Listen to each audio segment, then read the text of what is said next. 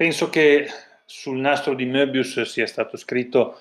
probabilmente tutto oramai e anche sulle implicazioni che ne possono derivare in musica. C'è una bellissima realizzazione, un'animazione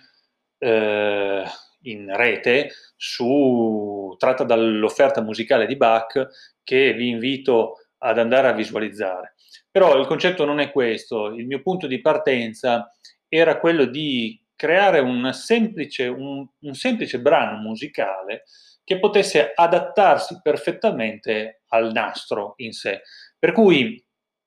eh, il procedimento eh, iniziale da cui sono partito è quello di creare una melodia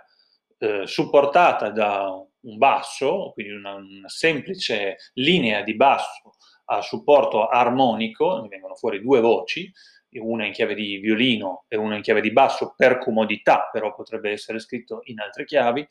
Ehm, ma la cosa fondamentale è che questa, eh, questo brano deve già essere concepito eh, con un numero di battute pari, così da risultare perfettamente spaccabile a metà nella sua lunghezza, perché per eh, successivamente creare il nastro eh, sarà indispensabile che tutta la superficie dello stesso sia occupato dalla scrittura.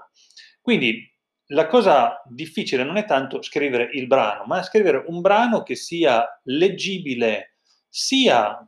canonicamente, come lo si può intendere eh, per qualunque tipo di spartito, quindi leggendolo da sinistra verso destra, quindi verso il fondo, sia dal fondo verso l'inizio e anche capovolgendo il tutto, perché eh, sappiamo che seguendo la formica ideale che cammina lungo il nastro di Möbius, eh, questa formica non eh, andrà mai a terminare il suo percorso, sia procedendo in una direzione, sia procedendo nell'altra direzione. Per cui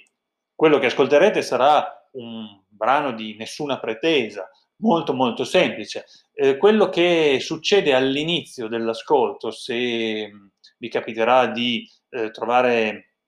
eh, il, il, pezzo su Spotify o su YouTube è semplicemente lo stesso brano fatto suonare al contrario per alcuni secondi, eh, in modo che si capisca che il brano è reversibile anche. Eh, che mantiene praticamente una struttura intellegibile anche eh, nell'altro senso. il giochetto